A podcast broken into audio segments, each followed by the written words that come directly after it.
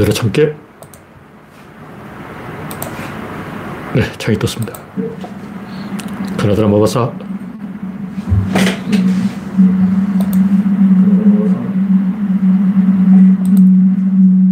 음성이 좀 작게 나오는 것 같은데. 가나드라 먹어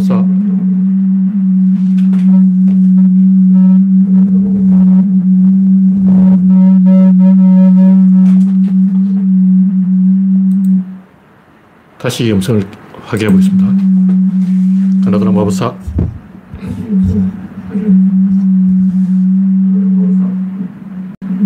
이상하게. 음성이 정상적으로 나오는지 확인해 주시기 바랍니다. 지금 이상이 없는데, 제 스피커로는 조금 안 좋게 나와요. 네, 영원중님이 일발을 꺼냈습니다. 박신타마니님 반갑습니다. 다시 음성을 확인해 보겠습니다. 가나다라 마법사.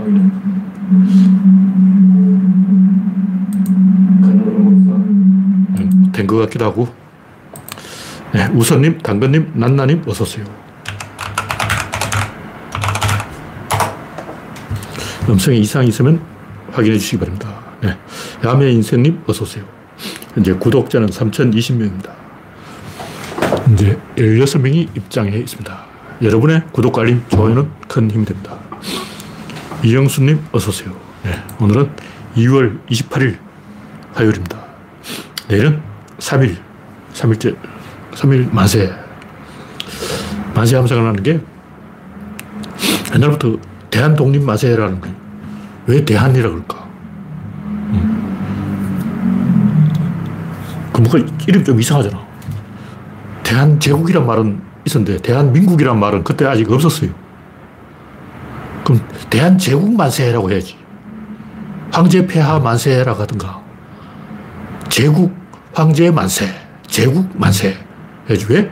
대한 독립 만세일까? 이게 나 이해가 안 돼. 내가 머리로, 내가 중학생 때 아무리 생각해봐도 이 해가 안 되는 거예요. 대한 제국 만세. 이건 내가 이해가 돼. 왜냐면 그 당시 국호가 대한 제국이니까. 대한민국 만세. 이건 3일절 후에 생긴 거예요. 민국이란 말 자체가 없었어. 그 당시는 제국이라, 제국이 유행을 했지, 민국이라는 건 유행어가 아니기 때문에, 일본도 제국이지, 일본 민국이 아니었어요. 민국이 없는데 무슨 민국이냐고. 민국은 선문이 중국에서 시작한 거고, 우리나라에는 제국이었죠. 그러니까, 대한제국 만세. 음, 조선 독립 만세. 이렇게 만세를 했어야지. 대한 독립 만세. 이 아무것도 거짓말 같단 말이야. 아직 제가 이 궁금증을 아직 못 풀었어요. 이 3일 만세가 지나고 거의 20, 100년이 지났는데 100년 동안 아직 수수께끼 안, 풀렸, 안 풀렸어요. 104년이 된 104년째 아직 수수께끼를 못 풀고 있어요. 이런 학자들이 이런 걸 조금 검토를 해서 이제 거짓말을 하지 말고 진실을 말해주자. 뭐 그런 얘기입니다. 네, 화면에 이상이 있으면 말씀해 주시기 바랍니다. 이제 25명이 시청하고 있습니다. 네. 이영수님, 박명희님, 박미희님, 반갑습니다. 첫 번째 곡지는 유심이란 인공지능을 배워야 한다. 이재명이 이 구속되지는 않았지만 그 기레기가 교묘하게 보도를 해서 마치 이 구속될 뻔한 것처럼 139뭐 찬성, 138 반대, 무효 11 뭐 이렇게 나왔는데 이 무효까지 계산해서 포함해서 계산해야 되기 때문에 이 과반수는 턱도 없는 숫자고 저는 이런 정도로 나올 거라고 예상을 했어요. 어, 투표하기 전에 이 압도적으로 민주당에서 부결을 시킬 것이다. 이런 이야기 나오는데 좀 이해가 안 되더라고. 하긴 뭐 그 사람 입장에서는 그렇게 말할 수밖에 없어요. 왜냐하면 그 자체가 무슨 말을 하면 그 자체가 하나의 정보가 되기 때문에 파급 효과를 생각해서 압도적으로 부결될 것이다. 이렇게 바람을 잡을 수밖에 없죠. 근데 제가 봤을 때는 그 표정을 보고 좀 위험하구나. 이렇게 생각을 했어요. 그래서 제 입장에서는 이게 놀라운 결과가 아니고 상식적인 결과다. 그리고 민주당 안에 이재명의 그 이재명을 날려버렸으면 좋겠다 하는 사람이 한 38명인데 이거 정상적인 숫자예요. 그 정도 있을 거라고 생각을 했어. 너무 이 일당 독재가 되어도 안 되고 다음 이 공천권을 이재명이 털어준다고 해도 안 되고 이왕이면 공천권을 유권자한테 돌려줘야죠. 이 민주당은 개혁 정당이니까 계속 노력을 해야 돼요. 그냥 뭐 옛날처럼 밀실 공천, 뭐 황제 공천, 뭐 이건 안 되는 거예요. 그리고 아직 시간 좀 남아있으니까 새 인물을 또 키워봐야 돼요. 항상 그 백업 후보, 마무리 후보, 예비 병력, 이거 등판해야 되는 거예요. 물론 이제 이 게시판 여론을 보면 이재명이 압도적으로 어, 당권을 장악하고 수박들을 날려야 된다. 이렇게 말을 하고 있어요. 왜 그러냐? 그렇게 말할 수밖에 없어. 그럼 어떻게 말하냐고. 내가 페이스북에 막 쓴다. 내가 좀 농객이다. 정치 좀 쓴다. 그러면 이재명 날려버리고 이낙연한테 주냐? 김경수, 뭐, 김부겸? 김부겸 또 누구야? 박지원이 하냐? 누가 하냐고. 이재명밖에 없는 거예요.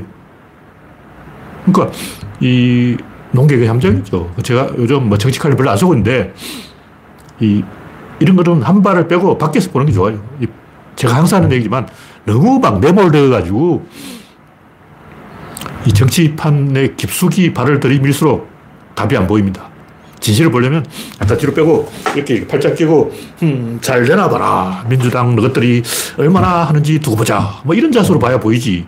와 이게 빠져들어가지고 막 안 돼 안 돼 큰일 났어. 우리 개딸이 뭉쳐야 돼요. 막 이러고 막 호들갑 떨고 난리 피우면 오판을 하게 되는 거예요. 그래서 우리가 좀 여유를 가지고 이 게시판 분위기에 휘둘지 말고 냉정하게 보면 유시민을 키워봐야죠.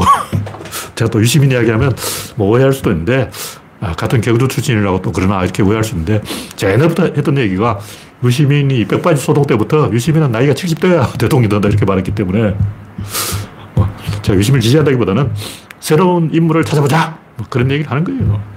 그래서 이번 이 투표 결과는 그렇게 실망스러운 결과는 아니고 이 정도는 우리가 각오를 해야 됩니다. 수박이 한 30명 있어야 돼. 국회의원 170명이 똘똘 뭉쳤는데도 이것밖에 못했다 하면 이거 말이 안 되잖아. 저 수박들 때문에 못했다고 이렇게 핑, 계가 있고 변명거리가 있어야지. 어. 국회의원 170명이 똘똘 뭉쳤는데도 죽을 쏟다. 이건 말이 안 되지. 그래서 이번 이 결과에 대해서 너무 실망하지 말고 제가 볼 때, 제가 볼 때는 이재명은 과도기 인물이에요. 역할을 했어. 이 정도면 역할을 한 거야. 다음 총선까지 이재명이 책임지거나 지금 분위기로는 다음 총선까지 이재명이 책임지는 게 맞아요. 그러나 우리는 혹시 모르니까 이 사람 키우기를 게을리하면 안 된다. 새로운 인물을 발굴할 노력은 하자. 그러나 기존에 알려진 뭐 김부겸 뭐 이런, 이런 놈들은 안 돼. 다시 구인물로 돌아가는 건안 돼요. 새 인물을 구해야지. 그래서 다음 대통령 후보는 누가 돼야 되냐? 제가 볼때 IT를 좀 아는 사람, 인공지능을 아는 사람, AI를 아는 사람, 이 챗 GTP로 GPT로 AI가 뜨고 있기 때문에 나는 AI 정도는 알고 있다. 이런 사람이 돼야 돼요. 유시민이 공부를 좀 해서 유시민이 최근에, 최근에 그 인문학보다 이공계 쪽에 더 어, 새로운 정보가 나오고 있다. 유시민이 했는 말이 저도 직접 들은 건 아니고 그러니까 최근 10년, 10년 동안 인문학 분야에서 눈에 띄는 이런 성과가 없다. 나 들은 이야기 하나도 없어. 유시민 말이 최근 10년 동안에 인문학 분야에서 뭔가 눈에 번쩍 띄는 그런 아이디어가 나온 게 없다. 그러나 이공계 쪽에서는 엄청나게 쏟아지고 있죠.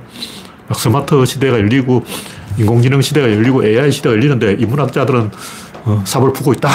그러나 그러니까 이 유시민이 인문학적 감수성보다는 이공계 쪽 감수성을 조금 키워가지고 이공계 정도는 그 AI 정도는 내가 빠삭하다. 이 정도로 공부를 해야 됩니다. 그런 얘기 꼭 유시민이 아니라도 이 AI를 잘 아는 사, 정신이 나왔으면 좋겠다. 노무현 대통령도 프로그램을 직접 짰어요. 그러니까 정치인 중에는 IT를 제일 많이 아는 사람이 노무현 대통령이었다고. 그걸 우리가 인정해야 된다. 그런 얘기죠. 네, 다음 곡기는 문벌 귀족 고려시대. 네. 스티브 오님, 박신타만님, 파란창무님, 홍택중님, 그레이스방님, 반갑습니다. 현재 54명이 시청 중입니다. 이 정순신 부자, 부끄러운 서울대 동무이다. 이런 플랜카드가 서울대에 붙었다고 하는데 저는 작년에 이미 한동훈이 정순신한테 한잔 팔아먹었다고 봅니다. 이미 이 선거 때 이미 이런 명단 다 나왔어. 갑자기 막 어, 자료를 주는 게 아니라 미리미리 이, 이미 자리가 다 밀려 있어요. 그래서 빨리 쫓아내려고 막 난리 치고, 치고 있는 거야. 우리나라가 다시 이 고려시대 문벌 귀족 시대로 가버렸다. 제가 항상 하는 얘기지만 이 선악 관점에서 보면 안 돼요. 선악 관점에서 보면 세상에 나쁜 사람이 한 명도 없어. 의외의 인물이 나쁜 짓을 해요. 전혀 생각지도 못한 사람이 희한한 짓을 한다고. 역사책을 좀 공부, 읽어보라고. 로마 시대에 뭐, 어, 저번에 이야기했지만, 위진남북조 시대, 이런 때 15살, 13살, 이런 꼬맹이들이 임금이 돼서 사람 죽이기를 막 바퀴벌레 죽이듯이 밟아 죽이 사람을. 오히려 30살 정도, 40살 정도 먹은 사람은 정상적으로 통치를 하는데, 17살 된 황제가 막 지나가는 사람 막 잡아다 사냥을 해요. 그게 중국사에만 나오는 미친 얘기 아니고, 로마 황제에도 그런 미친 황제가 많아요. 한두 명이 아니야. 자기 막 엄마를 강간한다는 얘기까지 나오고 막 환장이 환장해. 로마는 어, 인간이 상상력으로는 도저히 상상할 수 없는 그런 미친 이야기들이 많이 있어요. 중국에 더 많아. 그러니까 이 정순신 같이 아들 이상하게 키우면 꼭 이런 일이 생깁니다. 자기가 귀족이라고 생각하기 때문에. 그리고 인간들은 원래 이 나쁜 짓을 하려고 나쁜 짓을 하는 게 아니고 흔들어 봐요. 흔들어 본다고. 그냥 일단 자극을 해서 일을 저질러 보는 거야. 그 반응을 보고 이 정신 차리는데 보통은 이제 아버지한테 뒤지게 맞고 정신 차리는데 윤석열처럼 아버지한테 뒤지게 맞고 진중권 누나한테 뒤지게 맞고 정순신 얘는 자기 아들을 쭉 패지 않고 잘 키운 것 같아요. 그러다 보니까 망나니가 되어버렸어. 외국 뉴스도 가끔 그런 게 나오죠. 재벌집 아들이라서 이 고통에 대한 감각 자체가 없기 때문에 일종의 정신병자로 취급해서 무죄 석방을 해달라. 뭐 이런 개수작을 하는 사람도 있어요. 환장하는 거죠. 하여튼, 장해찬은 또 뭐야? 다음 국지는 장해찬. 이 인간은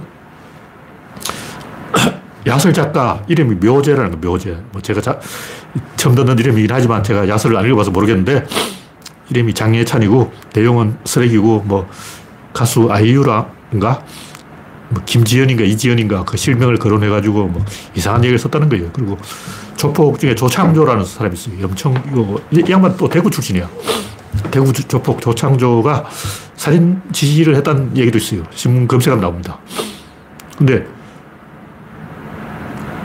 뉴스에 검색하면 조창조가 부하한테 살인을 교사했다. 이렇게 분명히 나오는데 또 얼마 전 뉴스에는 조창조가 뭐 결혼식인지 무슨 환갑인지 잔치를 하는데 전국 조폭 3천 명이 모였다. 환장하는 환장. 아니 어떻게 살인자인지 살인교사범인지 그런 쓰레기 조폭한테 3천 명이 모여가지고 행사를 하는데 경찰이 그걸 방치하냐고. 와. 근데 그 행사에 묘제가 사회자한테 소개를 받았고 김동길도 거기서 동참을 했고 와. 김동길이 할 짓이 없어 조폭 쫄따구를 하고 있어. 검색하면 다 나옵니다. 또 장해찬이 누군가 싶어서 검색을 좀 해봤더니 윤석열이 발탁한 젊은 인재였다. 근데 알고 보니까 야설 쓰는 쓰레기였다. 그런 얘기죠. 그러니까 장예찬이 이준석을 받아친 게 룸 접대받은 네가 할 소리는 아니다. 제가 볼 때는 피장파장이다. 그런 얘기입니다. 네. 다음 곡지는 제주도와 호남이 당하는 이유. 뭐 저번에 이야기한 내용인데 아까 얘기했듯이 선악의 관점에서 보면 안 돼요. 선악의 관점에서 보면 다 착해. 경상도 사람 착해요. 제가 어릴 때는 학폭을 안 당했어. 왜냐면 때리는 애가 없었어. 날 때릴 인간이 없는 거야. 왜냐면 중학생 때만 해도 내가 조그만 했어요. 키가 작았어. 그래서 앞에서 두 번째 줄 앉았는데, 왜냐면 제가 한 살 일찍 학교를 들어가기 때문에 좀 어렸어요. 그 조그만하고 힘도 없었는데 아무도 저를 안 때리는 거예요. 누가 때리면 내가 받아치려고 어, 학교에 불을 확 질러버려야지 이렇게 마음을 먹고 있었는데 아무도 안 때려서 가지고 써먹지 못했어. 누가 괴롭히면 어, 의자를 그냥 창문으로 던져 유창을 다 깨버리려고 생각했는데 그 전략을 못 써먹었어요. 괴롭히는 사람이 있어요. 근데 저는 그, 괴롭히면 안 당했어요. 근데 착한 사람이 나쁜 사람이 괴롭히는 게 아니고 시골에 가보라고. 시골 이야기 진짜 많아요. 근데 시골 사람도 할 말이 있는 거야. 응? 도시 사람이 와가지고 시골에서 부역을 하는데 행사에 나오지도 않고 찬조금도 안 내고 왕래도 안 하고 시골 사람 입장에서는 굉장히 배알이 꼴리는 거죠. 저는 그 심정을 이해를 해요. 근데 섬이라든가 고립된 곳에는 항상 이상한 일이 일어납니다. 제일 심한 게 지금 전쟁 중인 예멘, 산악 국가예요. 사막 한가운데 갑자기 산이 있어. 그보다 더 심한 게 마케도니아. 알렉산더 시절부터 이 황당한 인간이었어요. 카논이라는 게 있는데 전통적인 관습법으로 복수를 하게 돼 있는 거예요. 카논을 하는 집은 경찰도 안 건드려요. 왜냐면 사람 집안 갇혀서 못 나와. 밖에서 누가 식량을 갖다 주고 음식을 배달해 주고 창문 밖으로 고개를 내미는 순간 밖에서 총을 쏴버려요. 그러니까 그 카논에 해당하는 사람이 그 갇혀있는 탑이 있는데 그 탑, 돌탑 밖에서 누군가 계속 총을 겨누고 있는 거예요. 나오기만 하면 쏜다. 제발 나오지 마라. 나오면 내가 쏴야 되니까. 아직도 그 짓을 하고 있다고. 그래서 도로 공사가 중단됐어. 도로를 공사를 하는데 카눈 하는 집을 허물면 그 안에 있는 사람이 나오고 그때 총 맞는다고. 그리고 도로 공사가 중단돼 버린 거예요. 와, 이런 일이 어디 있으려냐. 알바니아에서 이스마일 카다레, 부서진 사월. 그 읽어보면 자세하게 나옵니다. 끔찍해, 끔찍해. 그러니까 산악국가, 섬, 이 섬 중에서 제일 악질적인 전투민족이 누구냐? 마오리족입니다. 마오리족은 자기들끼리 막 엄청 싸워요. 뭐 이것만 하는 게 아니고, 뭐, 이거 하잖아. 근데 실전으로 엄청나게 열심히 싸우는데, 영국인이 이 마오리족하고 싸우다 패배했어요. 영국인 수백 명이 죽었어. 영국, 어, 정규군도 마오리족 병사한테 못 당해. 마오리족은 해양민족이기 때문에 섬에 살기 때문에 전멸시킵니다. 그러니까 마오리족이 다른 민족의 섬으로 쳐들어갔다 하면 그 마을에 한 명도 안 남겨놓고 전멸시켜버려요.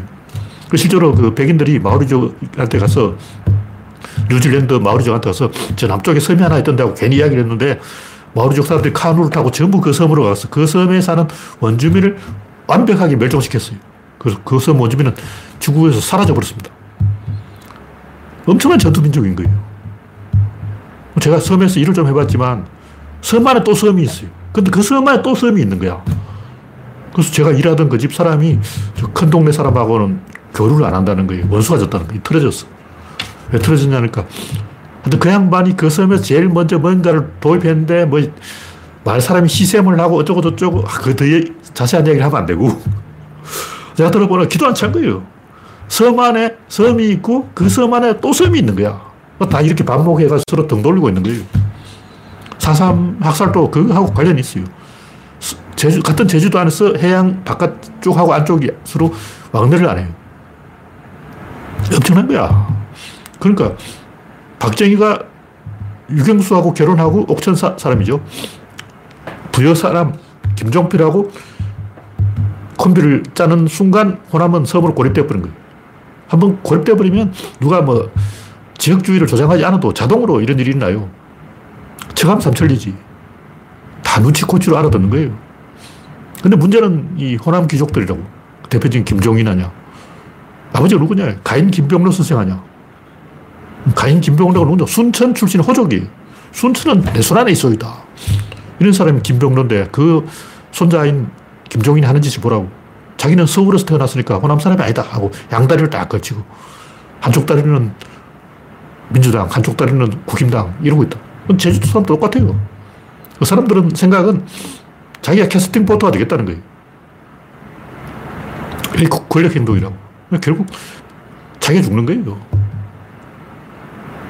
영국 귀족들도 똑같은 했어요. 2차 대전 한참 진행 중이고 런던이 폭격당하는 와중에도 이 영국 귀족들은 독일 귀족하고 내통하고 있어. 왜냐하면 한 집안이야. 우리 생각에는 영국인, 영국인, 독일인, 독일인 이런데 귀족은 서로 결혼을 하기 때문에 영국 왕이 독일계예요. 독일 사람이야. 영국, 독일, 특히 독일은 다른 나라의 왕을 많이 빌려줬기 때문에 러시아 왕도 독일 사람, 영국 왕도 독일 사람 말고 다한 집안이야.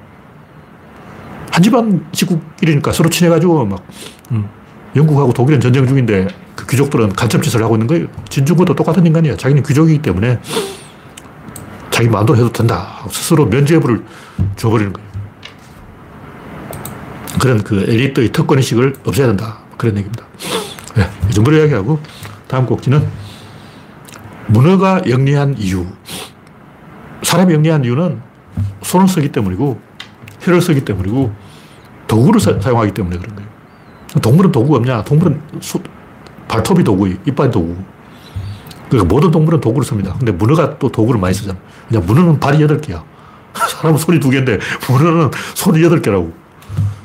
알고 보면 문어도 그, 그 여덟 개 중에 두 개는 두 다리로 딱 쓰고 나머지는 손으로 쓰고 있는 거예요. 도구를 사용하면 머리가 좋아진다. 이게 무슨 얘기냐면 구조론적으로 인간이 머리가 이렇게 크지만 이 중에 실제로 지능하고 관계되는 부분은 요만큼 밖에 안 돼요. 뇌의 99%는 지능하고 관계있고 뭘 하냐면 인체를 관리합니다. 근데 그 인체가 손이라는 거죠. 손을 관리하다 보면 머리가 좋아지는 거죠. 혀를 관리하다 보면 머리가 좋아지는 거죠. 그것도 뭐냐. 집단 행동을 하다 보면 머리가 좋아져요. 그래, 인간이 머리가 좋아지는 이유는 세 가지인 거예요. 첫째는 언어, 두 번째는 손, 세 번째는 사회. 뭐세 가지 때문에 인간이 머리가 좋아졌다. 그리고 모방 행동, 이런 것도 있죠. 그리고 표정, 여러 가지 있어요. 이런 것이 종합적으로 이 지능을 좋게 한다. 이런 그 구조적으로 이런 것을 풀면 굉장히 쉽게 풀린다. 뭐 이런 얘기. 이게 무슨 얘기냐면 인공지능이 지금 안 되고 있는 것도 최근에 많이 좋아졌죠. 챗 GPT가 나오고 많이 좋아졌는데 그럼에도 불구하고 인공지능이 기대에 못 미치는 이유 도구를 사용하지 않기 때문에 그런 거예요. 그러니까 인간은 손이 두 개인데 문어는 손이 여덟 개인데 인공지능은 손이 한 개라는 거예요.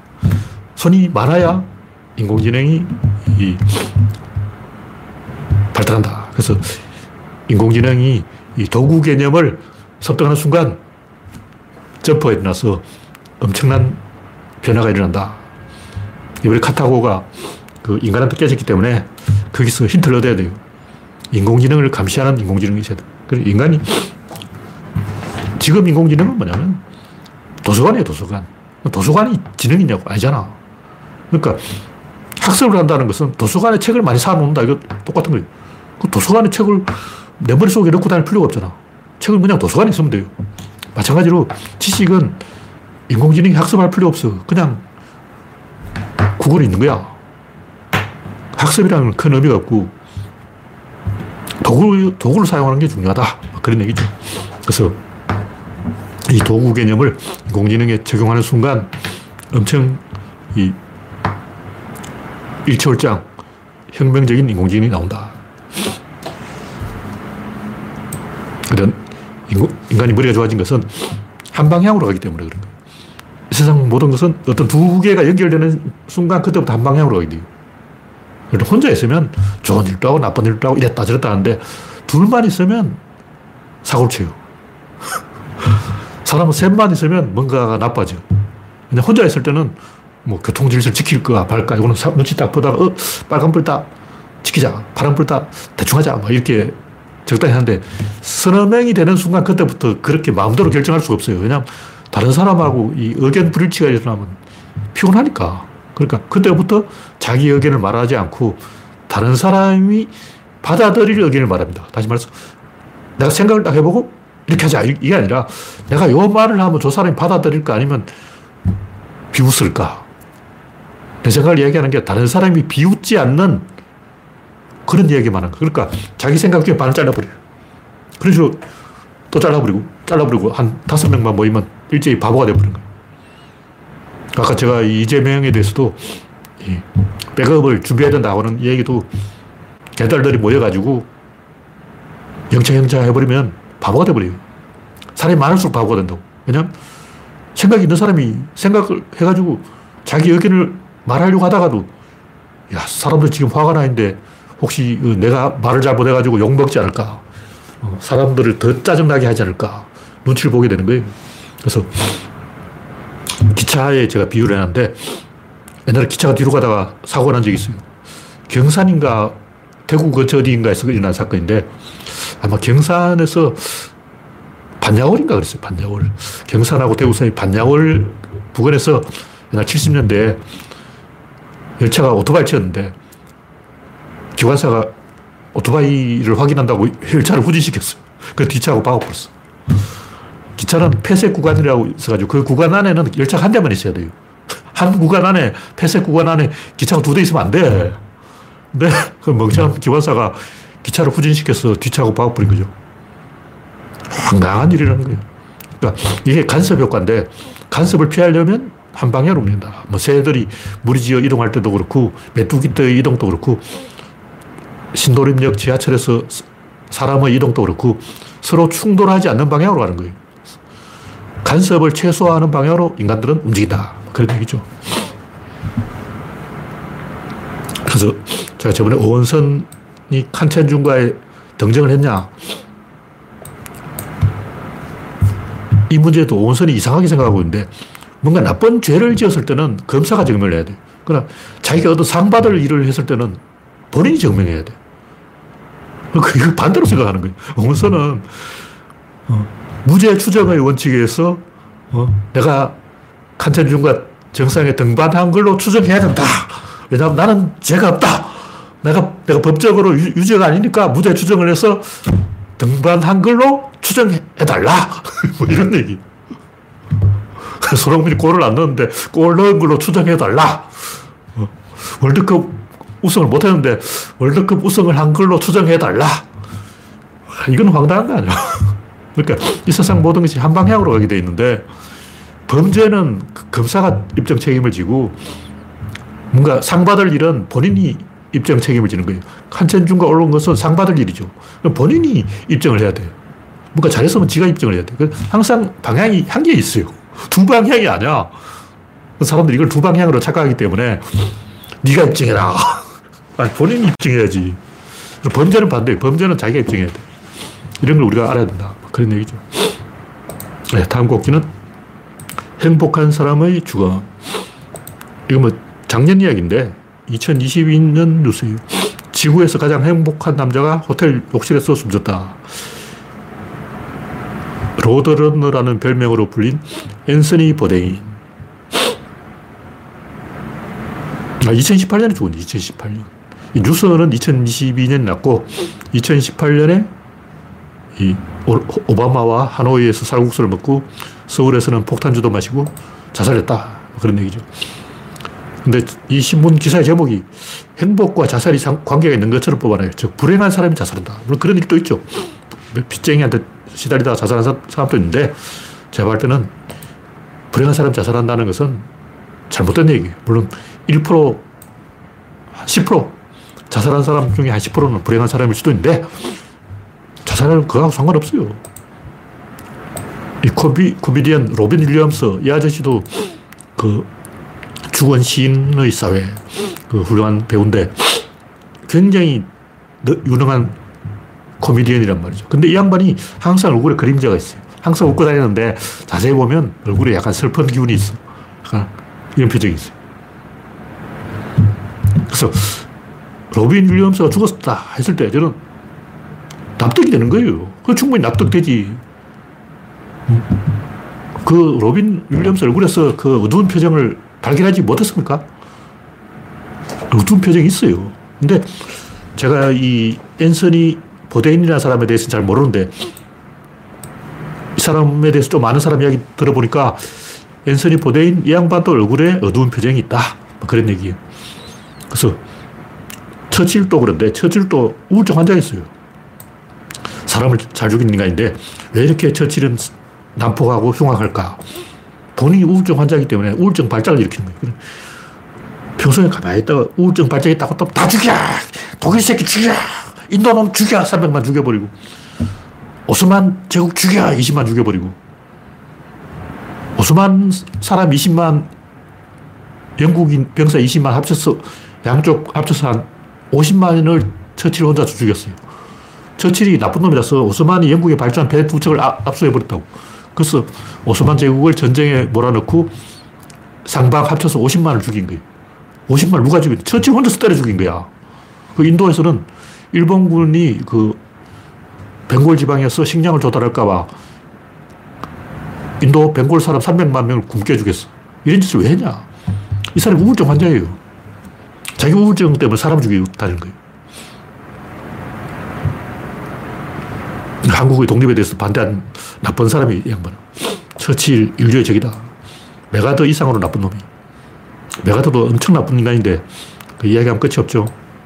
그걸 모르는 사람이 많았어요, 하는 메가더가 한국에 한 번만 왔다 하면 하, 하, 한국에 단 하룻밤도 한국에서 잠을 잔 적이 없어요. 비행기 타고 오기는 몇 번 왔는데 오자마자 당일치기로 다녀갔지 한국에서 숙박을 한 적이 없어. 근데 만약 내가 더 한국에서 하루 정도라도 숙박을 했다면 6.25가 그렇게 되지는 않았어요. 아마 그렇게 됐다면 지금 휴전선은 저 평양하고 원산 사이에 있습니다. 원래 그게 미국의 계획이에요. 근데 이 양반이 사고 치는 바람에 개판되어 버린 거죠.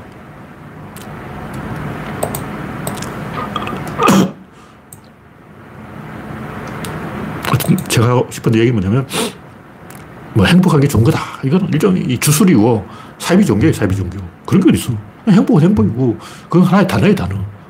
어감이 좋은 단어. happy. 이 발음 해보면 상당히 happy한 느낌이 들어. 아, 이건 좋은 단어네.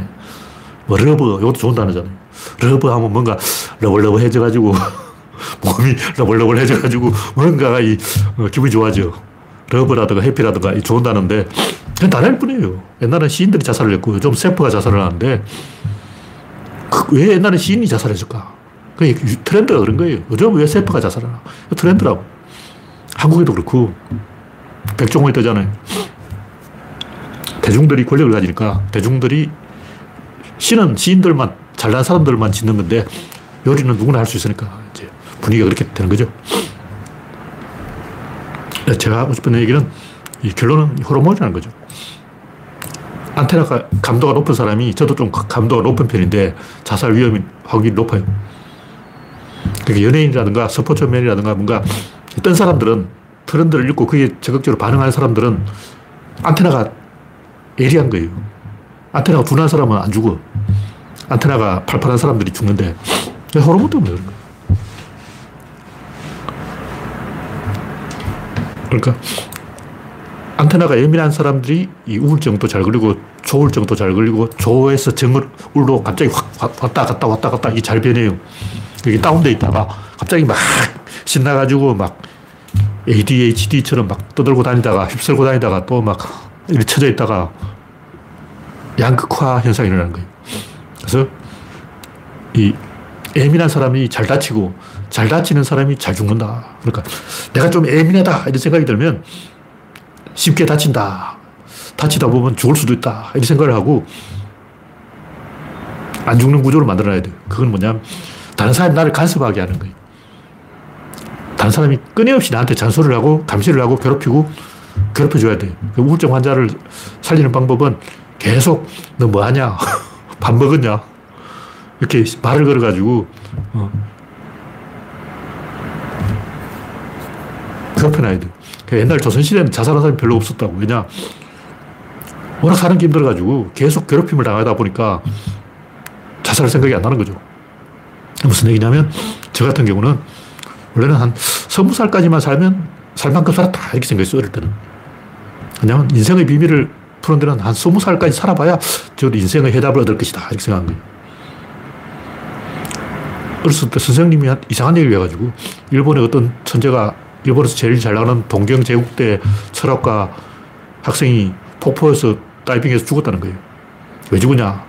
그 사람은 인생의 비밀을 다 알았어. 그래서 이제 인생의 할 일이 끝났다. 그냥 비밀을 알았으니까 게임 끝. 자살해버렸다는 거예요. 그 얘기 듣고, 아, 나는 27살까지 살아야지. 왜냐하면 이상도 27살까지 살았을까. 이런 생각을 했는데, 살다 보니까 지금 아직까지 살아있는 거예요. 왜냐하면 자기한테 큰 임무를 주고 그 임무를 계속 일을 하다 보면 멈출 수가 없게 되는 거죠. 그래서 상호작용 속에 자기를 가둬야 되는 거예요. 가족과 친구와 동료와 팀과 역사와 인류와 진리와 팀플레이를 하다 보면 계속 패스를 주고받다 보면 그 패스를 내가 끊으면 안 돼요. 계속 패스를 막 전달전달 하는데 어, 손흥민과 케인과 어, 얘들이 막 패스를 하는데 갑자기 막 자살해버리면 안 되지. 패스가 연결이 안 되잖아.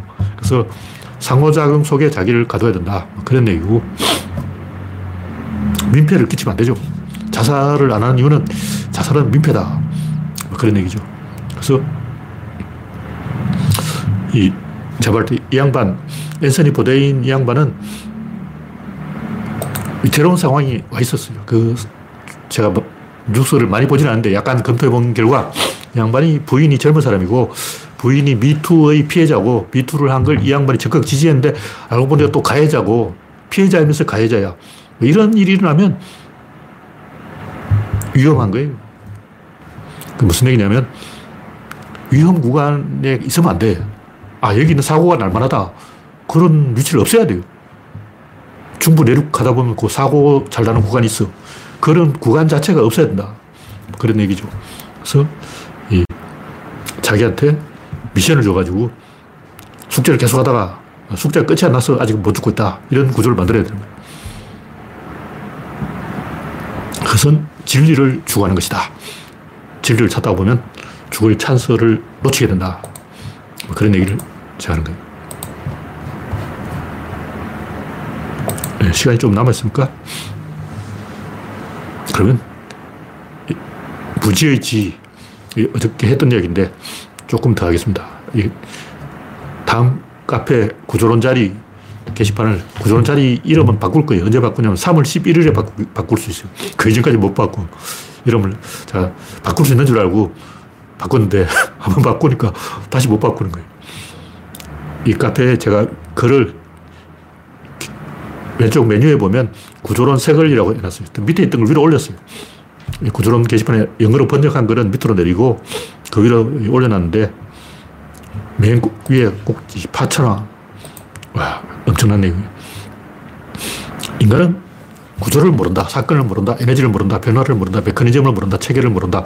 왜 이렇게 쭉 모른다, 모른다, 모른다, 모른다 주어 섬기냐면 구조는 뭐냐? 존재의 설계도인 거예요. 사람들이 껍데기 나로 설계도를 잘 몰라. 자동차 껍데기 다 알지. 떡볶, 아, 저게 자동차다. 이게 배다. 저게 구름마다. 저게 손수레다. 저게 자전거다. 저게 오토바이다. 이런 건 알아. 근데 핸들을 조정할 줄 모르는 거예요. 왜 이런 얘기를 하냐면 껍데기를 여는 순간 할 얘기가 100배로 많아져. 그러니까 화분을 하나 갖다 놓고 이 화분에 대해서 이야기하라고. 어, 이거는 뭐 장미꽃이네? 더 이상 할 얘기 없어. 근데 구조를 이야기하는 순간 아, 꽃잎도 있고 뭐 꽃받침도 있고 뭐 암술이 있고 수술이 있고 뭐 꽃가루가 있고 수정이 어떻게 이루어지고 뭐 암벌이 오고 수벌이 오고 호박벌이 오고 일벌이 오고 말벌이 오고 계속 이야기가 나오는 거예요. 그래서 여러분이 막 글을 써야 되는데 아 글을 쓸 게 없다. 아, 아까 얘기한 죽은 시인의 사회도 나지만 거기 보면 그 로빈 윌리엄스가 생각하는 방법을 가르친다. 일단 뭐 시를 쓰라.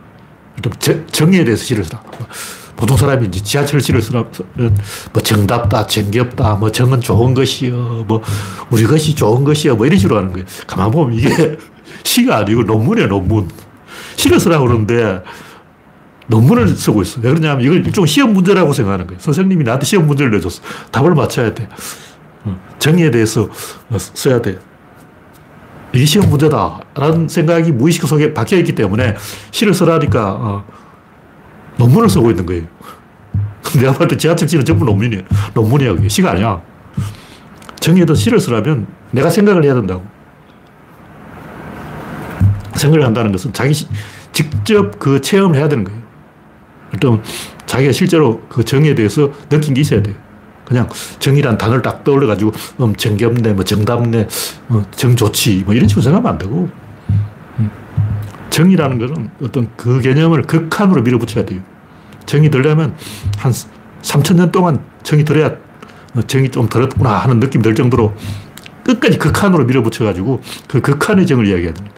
그냥 정은 그냥 정이지.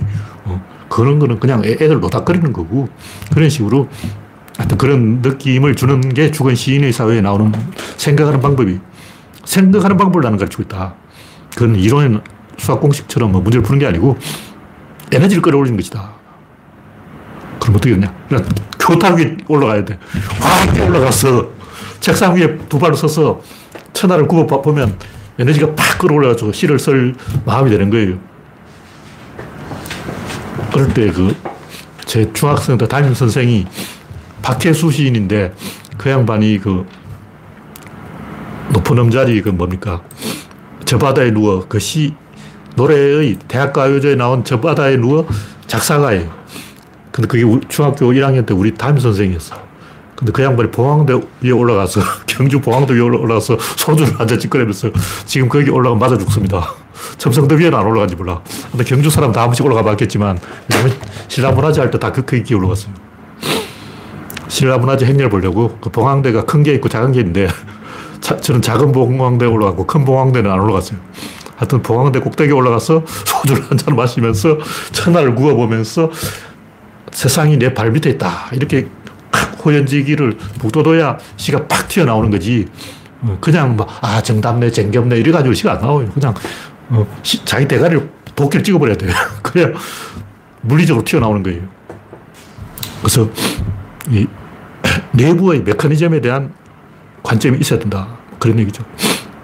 우리가 물질은 아는데 성질은 모른다. 사물은 아는데 사건을 모른다. 형태는 아는데 기능을 모른다. 결과책은 아는데 원리를 모른다. 이게 뭐냐면 설계도가 없다는 얘기예요. 그 설계도 이야기를 이렇게 길게 다시 말해서 우리는 존재의 설계도가 없다. 존재는 그냥 존재한다. 이렇게 생각하는 거예요. 왜 그러냐. 아까 얘기했듯이, 어, 아까 이야기 안 했구나. 어떤 물체가 있다고 치면 우리는 이 물체가 있고, 그 다음 이것이 외력의 작용을 통해서 움직인다. 생각해요. 다시 말해서 있는 게 하나고 움직이는 건 두 개야. 근데 구조론으로 보면 그 움직이는 그 자체가 존재예요.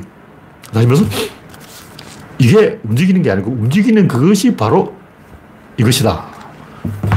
이것이 움직이면 일단 이것이 있고 움직임이 있으니까 두 개가 있는 거예요. 우리가 생각하면 이것이 움직인다 면 이것은 한 개고 어, 한 개네? 이것이 한 개니까 한 개지 이렇게 생각하는데 구조론적으로 이것이 움직인다 면 이것이 하나 움직이는 게 하나 이미 두 개가 있는 거예요. 그래서 이 우주 안에 이런 있을 수가 없어요. 이런 외부의 자극에 반응을 안 해요. 왜냐하면 움직이지 않으니까. 움직인다면 그건 이미 두 개예요. 그게 뭐냐면 어떤 가만히 있는 것, 그 자체가 이미 내부에서 움직이고 있다는 거죠. 다시 말해서 어떤 이런 이거야. 그럼 이는 뭐냐면 이거라고.